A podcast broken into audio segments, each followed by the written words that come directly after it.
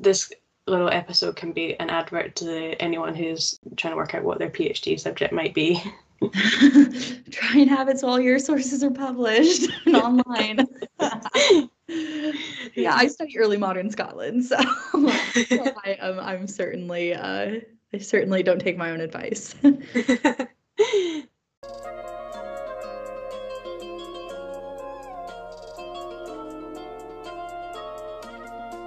I want to make sure I'm pronouncing this correctly. Do you care if I Google real quick to make sure I'm saying this? Oh no, no, no, of course. Go for it. Go for it. It's shameful if I don't get it right.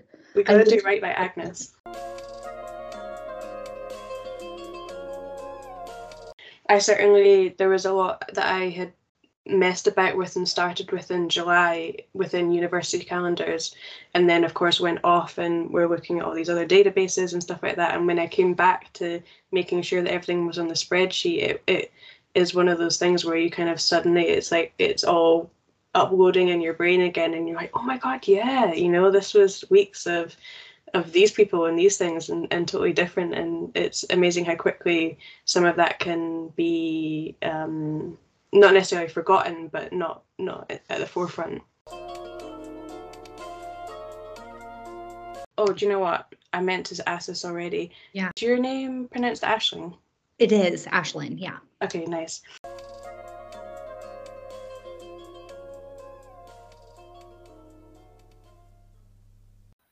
Hello and welcome to part four of episode nine of We've Got History Between Us. So far, we've introduced you to Lorraine McLaughlin, to Project One, to Samantha Carey, and so now it's time to hear about Ashling Cudney and her PhD in Scottish history. I was excited to chat to Ashling because of my own research, if you remember from previous episodes, and Lorraine's explanation of the themes in part two of this episode, this internship was named Project One because two separate but connected projects were running simultaneously, and I was an intern on Project Two. Whilst Ashley and Samantha and Nuzat were getting to grips with connections to transatlantic slavery, I was poring over university calendars and student records in an attempt to find hidden narratives from underrepresented communities in Edinburgh University's historical alumni. I focused on early female students, meaning Ashling's own research into gender and her previous experience evaluating gendered language were things I really wanted to pick her brain about. Our conversation turned to nuance, to vocabulary, and to bias. So, in the second half of this episode, we hear from Lorraine again. I wanted to discuss archival theory and whether archival work can be considered free from bias. Okay, so I'm thinking before we get into the kind of internship at the Centre for Research Collections, I wanted to get to know you a little bit better. So I was wondering, where was it that you grew up? Yeah, of course. So I grew up in the USA. I'm from Indiana and I'm from a very small college town called Greencastle. Nice. And studying at Edinburgh, was that was that the sort of thing that it was kind of straight out of school or did you kind of get a, a longer pathway, a gap year? No, so I started um, in my undergrad at DePauw University in Indiana. And so I, I've kind of done the traditional route. I've gone straight through school. And then that's first where I was exposed to early modern history and the study of gender history and social history, which is what interested me in coming to Scotland. So that I went on to do my master's at the University of St. Andrews.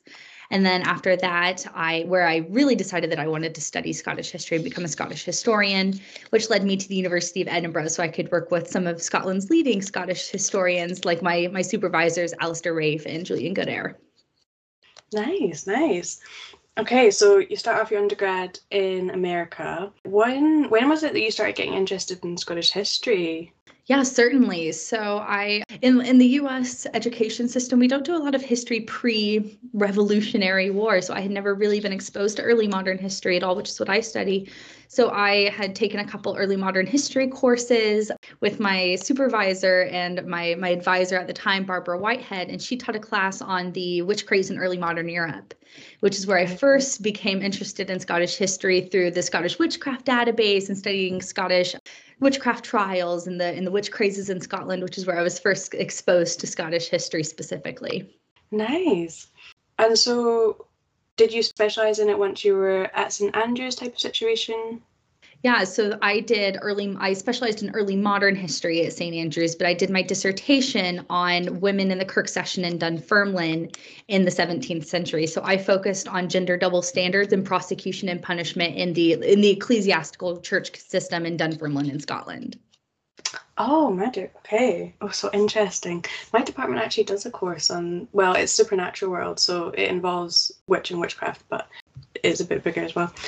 Okay, so what's the title of what you're studying here at Edinburgh then? Yeah, certainly. So I'm studying gendered social control on the island of Bute in the latter half of the 17th century.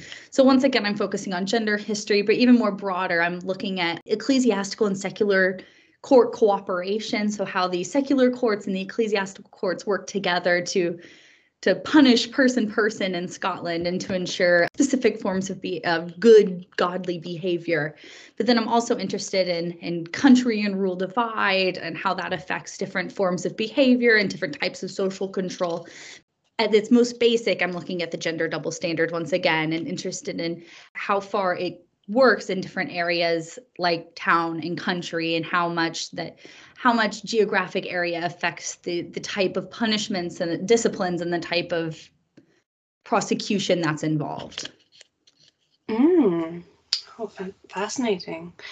Is there any reason why you picked Isle Bute? Very practically, they well, there's two very large reasons. First of all, practically, they have all the records that I want. They so uh, to nice do start. what I call an all courts perspective, you have to have records from both the ecclesiastical and the secular court systems that are affecting the communities at the exact same time. So very practically, they had both of those available, which is rare for early modern Scotland because oftentimes the Kirk session records survive, but the sheriff's court doesn't. So the a miracle happened and they all happen to be happen to be available to me. But then also i'm very interested in differences between lowland and highland when it comes to individual behavior because in highland scotland we don't have the same kind of wealth of records to be able to understand the type of gendered social control that perhaps we can in lowland scotland. So i'm interested in the way that the merging of highland and lowland culture and and norms affects different types of behavior. And before the internship, had you been interested in the heritage sector and in collections and archives? Yeah, absolutely. So during my my undergrad career, I had volunteered and been a fellow for the Peeler Art Galleries at DePauw University, where I curated multiple galleries and did research for the archivist there. One on African history. It was called Rethinking African History from Traditional to Contemporary, which was in the Emerson and Missions building there. And then another called Infinite Splendor, Infinite Light, which was about Tibetan history and about um, specifically Tibetan art and thangkas. And then um, I did another on Russian art as well.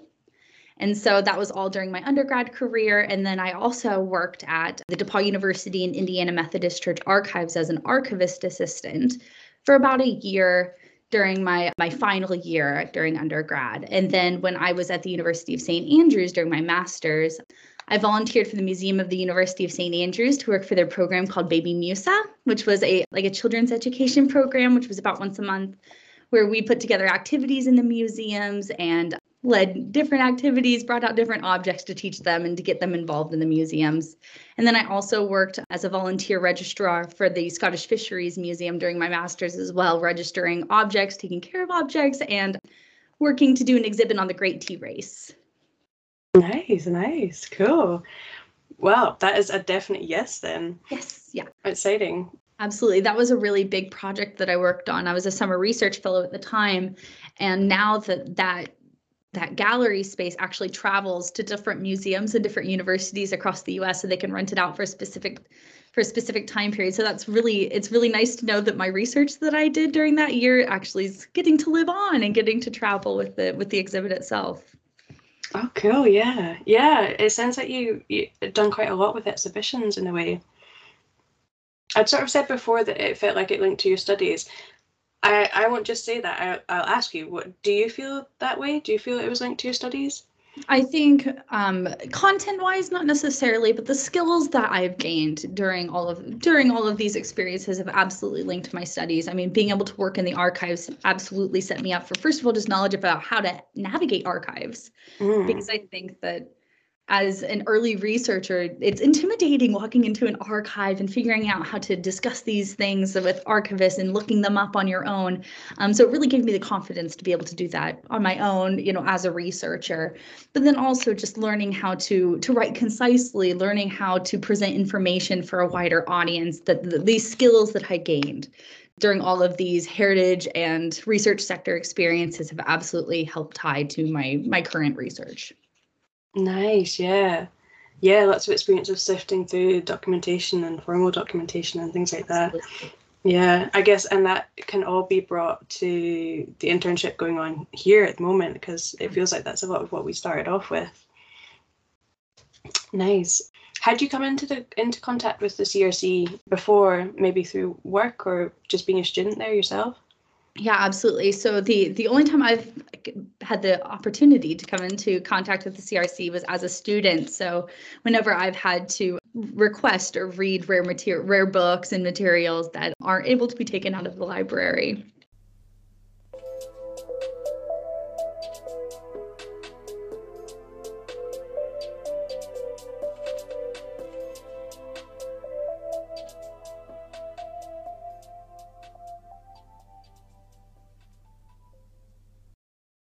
I so it's it's interesting that you kind of you've already picked up on the idea of nuance. I feel like that was a running theme across all three of the projects in a way and kind of what we were talking about a bit before of like what is going to happen with this data in the future where is it going i was wondering based well based off the internship that you've been working on for the past few months beforehand working in previous different places, the exhibitions that you worked on, I was wondering if you did have some words on the potential of archival and collection work, or indeed the nuances of some of the language, some of the ways that we're describing the people that we're finding stories about? Absolutely. So, first and foremost, I think I have something to say about the way archives code their data. Um, hmm. I worked on a project with the School of Informatics and the group of Data Culture and Society, where I worked as an annotator looking at archival metadata descriptions and I was analyzing them for gendered language. And there's mm. quite a bit of that where you'll refer to a man as James Buchanan, but then his wife is Mrs. James Buchanan or Mrs. Mm. Buchanan and she never has a first name, or using quite coded language like businessmen and or workmen instead of just the gender neutral like workers or whatever. And so I think that moving forward, first and foremost, I think we need to go back and rewrite a lot of metadata description to to allow for research to be done because so much because I wouldn't think I found an instance where instead of calling a woman an author, they called her an authoress. What's an authoress? I mean, I would I would never thought of seeing that in my entire life. And so so she would have if I was looking up authors, I would have never found this woman ever because I wouldn't mm. think of using gender terminology that way because we don't like in in mo- you know modern archival research we we don't use language like that. So I think first and foremost there's a responsibility to go on the part of archivists to go back and recode data because it, it will allow for future research to be done not just for gender but also for the research that i was doing there was quite a bit of a very racially insensitive language in the archives, which I think that when you're verbatim explaining exactly what they're talking about is one thing, but when you're describing the data, it's another. So I think that there's responsibility to go back and look at things like that. But then also, I, am very passionate about recontextualizing public history. When we have wealths of information like what we have here for this project, that it's a responsibility to to go back and to look at how we're how we're presenting public history to to tourists and to the people of Edinburgh and Scots in general.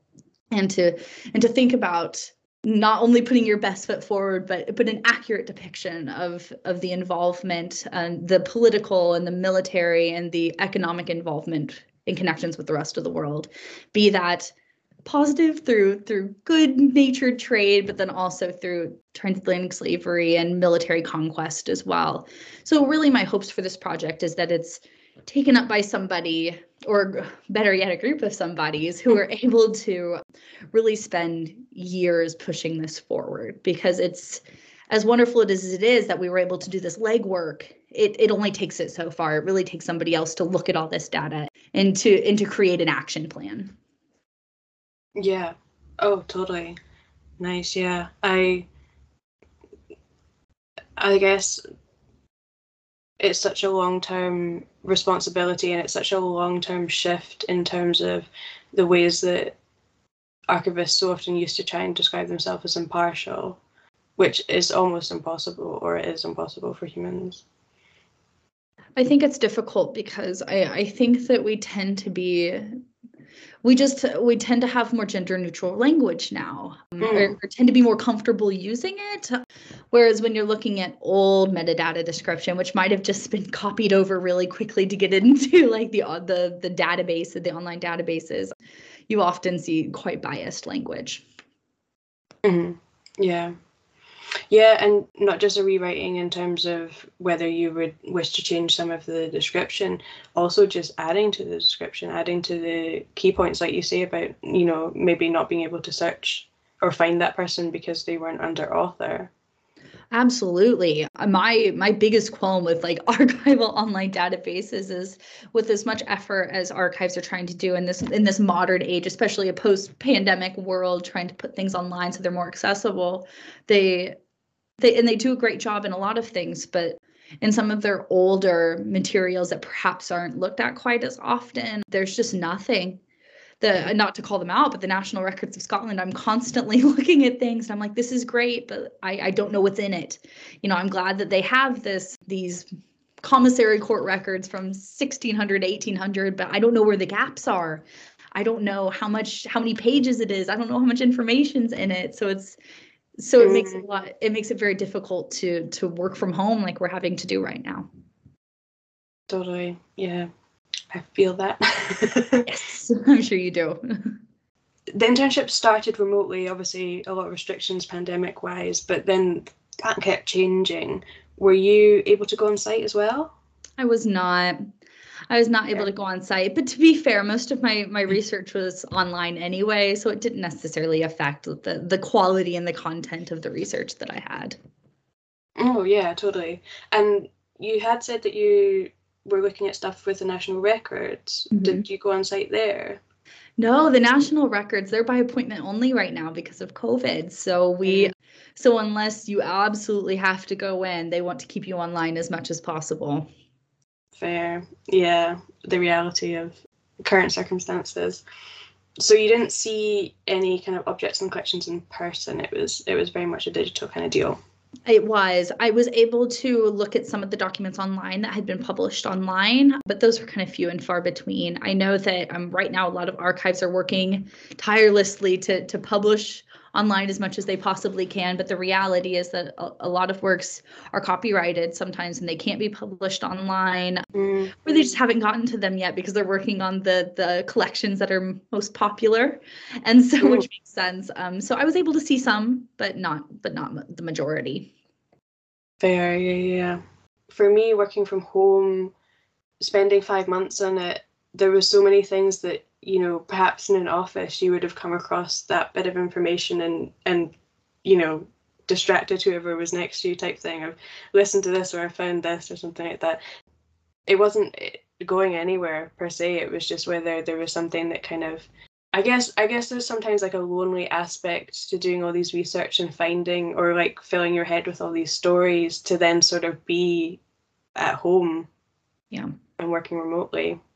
Well, um, I'm I'm more than happy to talk about how how we do collaborative research projects with you know in the new age of working at home. Um, so we had a, a, Teams chat, obviously, where we we could go back and forth, and we often did sharing different archives that we found really useful or different sources that we found interesting, which was a great way to begin. We had bi-weekly, I believe, conversations with each other, just checking in about if we had any questions or just to share this kind of information. But um, but my husband knows quite a bit about about Edinburgh's connections to transatlantic slavery now, just by the virtue of sitting next to me while I was doing the research. But I don't think that's necessarily a bad thing. I think that if I had been working in an office, I might not have shared all of that information with him. And if the point is to to get the get this information to the public, then then that's how we then that's how we do it. Researchers are often criticized for only sharing information with each other, and so mm-hmm. if this if this facilitated sharing more information with you know my my coworkers, with their roommates or their friends, then I think mm. that's an absolutely a benefit benefit of this of working from home on this project. Oh certainly yeah. Well likewise i in family group chats and things like that, you know, everyone would be swapping news, and I'd be like, "Let me tell you about Elsie," because I've been thinking about her all day. yeah, one of the archivists just emailed me one time randomly and was like, "Would you like to tell me a story about like something you found interesting in your research?" And I was like, "Do I want to tell you a story?" Certainly, I do. Um, Settle in. Yes, we did find ways to to, to talk about these things. But you're right, absolutely. If I was working with somebody right next to me, I would have just turned to them and told them about what I was finding. And and working from home does take away that kind of um that kind of team feeling a little bit. Yeah. I think as well, perhaps for people who are coming at it from, you know, maybe they're interested or or maybe they're not quite sure what's in this in the Centre for Research Collections in the National Records people don't always understand how much time this takes. You know, you were working on something for five months and, and ended up with close to 400 kind of links and entries, which is incredible. That must have taken hours and hours. It certainly did. I think that having things online, my I, am the biggest advocate for it because of accessibility. I think oftentimes for family historians or people that um, perhaps aren't or haven't been involved in archives or or in museums or large libraries like this that that research like that can be intimidating. And so on you know through these online databases it's your first entry point and when it's difficult to understand what you're looking at or there's just not a lot of information. That just adds to the difficulties that that people have to to really start researching. But there's some great archives out there. Um, scotland's people does an excellent job of posting their stuff online i took a I did a lot of training in paleography. And the first time I looked at Scotland's people, I was humbled by the handwriting and being able to read it. So um, but I think that in general they do a really great job. Um, so certainly this is this is not me um digging archive. I, I love archives. So I think I think that um by putting things online it just makes them more accessible. Oh, totally. Yeah, I think um, the majority of the stuff that I ended up doing once I'd found what data was available for myself with the female students. I went to Scotland's People and I was trying to find them through birth data, census data, yeah. and that you know so much work has been put into that but then it's a paid for service if the hours are going to be provided on on the amount of time it takes then yeah. i think a lot of people presume the internet is just you know it can be found if you look hard enough but actually so much of it is still behind closed doors. Yeah the the pay gates that are that are involved with archival research i think is is really unfortunate. When i when i worked at the archives through DePauw i was always I, I loved working through the archives at DePauw, but I was always horrified by the amount that it costs to to scan research to um mm-hmm. to scan sources to other researchers. That there is a there is a huge cost to doing research. Yeah yeah. In previous parts of episode 9, we've already heard Lorraine talk about the recent impetus to put issues such as representation and balance at the forefront of an institution's action plan, and that's across the heritage sector as a whole. How this shift, that will take decades and generations to unfold, is a long time coming. An Ashling's example of an authoress stood out in its simplicity.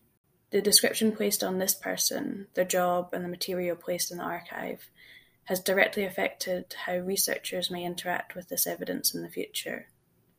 Google the word authoress and it sits under headings such as dated and old fashioned. I was really hoping Google might say, Did you mean author? But some dictionary definitions also included the word derogatory. In a way, it doesn't come as a surprise that interns came across outdated terminology during their in depth research into minority communities and transatlantic slavery it'd be entirely fair, if not realistic, to prepare yourself to deal with insensitive and or outdated language.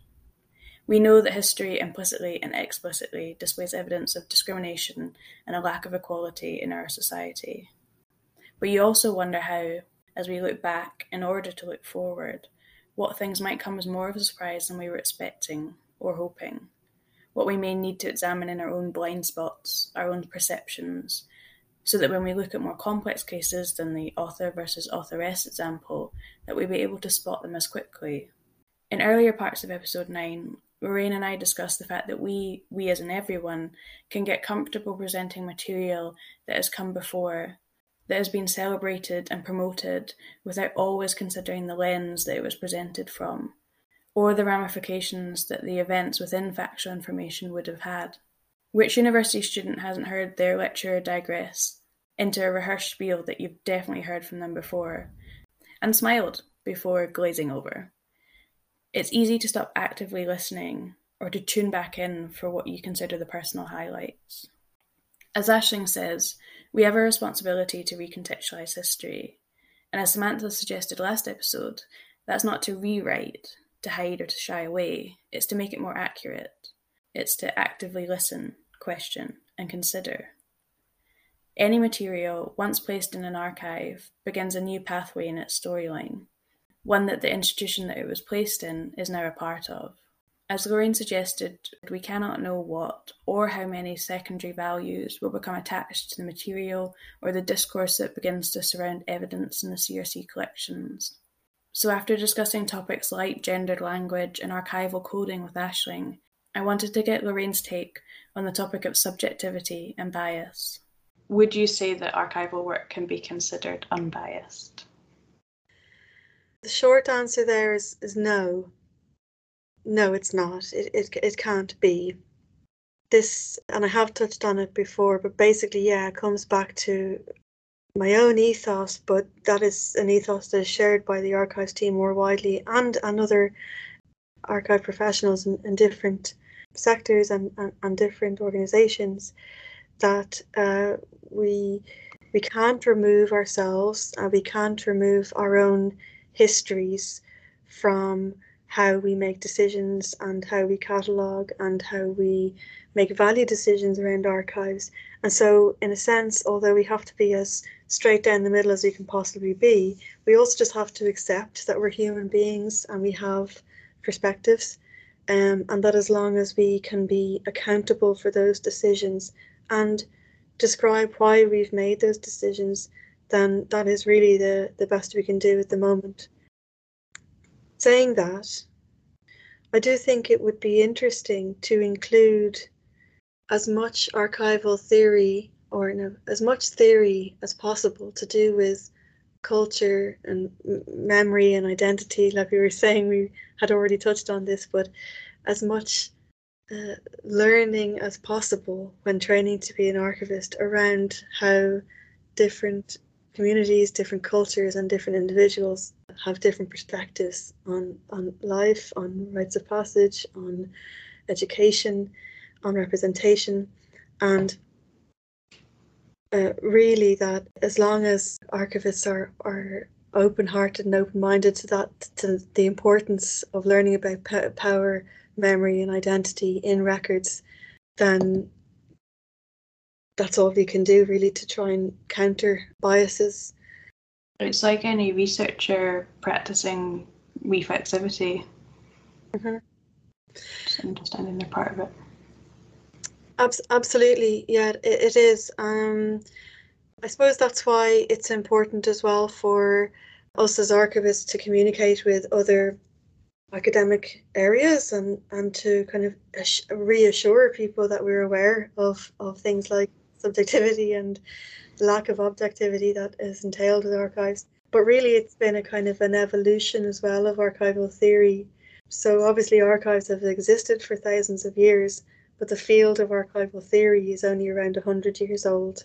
Prior to, to that, there was a you know a long succession of individuals or groups of people who just archived in a particular way and made sure it made sense and then kind of moved on to the next thing.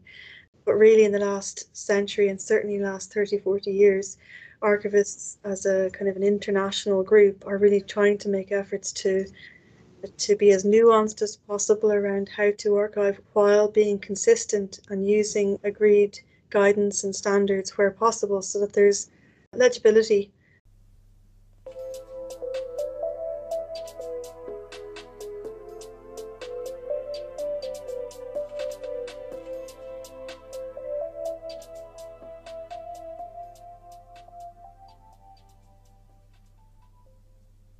Have I left that hanging? No, no, no, I don't think so. I couldn't hear. It. Was that a question to yourself before? I couldn't quite hear what. Oh no, sorry, that was me talking to myself. Yes, saying I was Yeah. I was going to. I, I was thinking. I was. I hope I made a point there. Did I actually get to the end? I remember when I recorded the first one of this, I had such a strong memory of everything that the other person had said, but I had to listen back to what I'd said because I had I'd had an out of body experience of everything that was happening, Yeah. especially because it was live. Every- Yeah. When I'm starting on a big long ramble about something, at the very beginning I know exactly what I'm going to say, and then by the end I'm like, was I talking about something very specific? Yeah. do please tell me if I've left something completely in the air and haven't made a point. If you notice, no, no, totally. I no, everything's been fantastic, and I think the thing about so many of these things is there's not there's not one thing to say. There's or there's not an end to the conversation. It's it's all these massive, massive kind of topics. yeah. Um, actually, I've just I just wanted to kind of. I I remembered now what I was going to round up about that point about archival theory and, and, and everything, and you know, in the past, people doing it a certain way. A hundred years ago now, there was kind of Jens, Jenkinsonian, Hilary Jenkinson and Jenkinsonian theory, which is that uh, the archivists should have absolutely no say in what goes into the archives and should make no judgment calls basically on, on, on, on what, what is recorded. And of course, with the huge volume of material and the historiography that's in danger of happening there, archivists said, well, no, we can't really, you know, we have to be in some way involved in what comes in. And then came later theories around being, you know, directly involved in what comes in and, how it's described. And, and so, anyway, the fact is that methodologies and um, around decision making, around value, around who is making the decisions and why they're making decisions is constantly changing Mm. To try and address things like bias. Yeah. It's like it's an iterative process. It will never be over.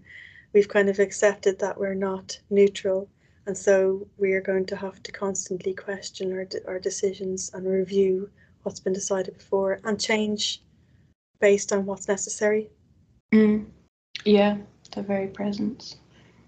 We've now got to know the background of the interns and their line manager. We've talked bias, symbolic annihilation, addressing imbalance, and the power of ordinary individuals' lives and stories. In the next episode, I asked Samantha and Ashling to talk about a memorable narrative that they uncovered, or material that stuck with them even after the internship concluded. After five months of researching people's lives in detail, it was important to me that when I sat down with Ashling and Samantha, that we didn't just talk about this material on a surface level. I wanted to hear names, places, important moments for them on this five months journey. Still to come are episodes on how we describe people, on descriptive metadata, and advice for future interns. We're hoping you're enjoying every part of episode 9 of We've Got History Between Us and encourage you to get in touch with us about the topics we're raising in these episodes.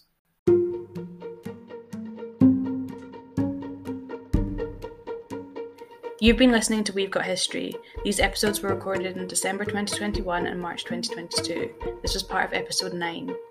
The guests were Lorraine McLaughlin, Ashling Cudney, and Samantha Carey. Episode hosted and edited by Lily Mellon.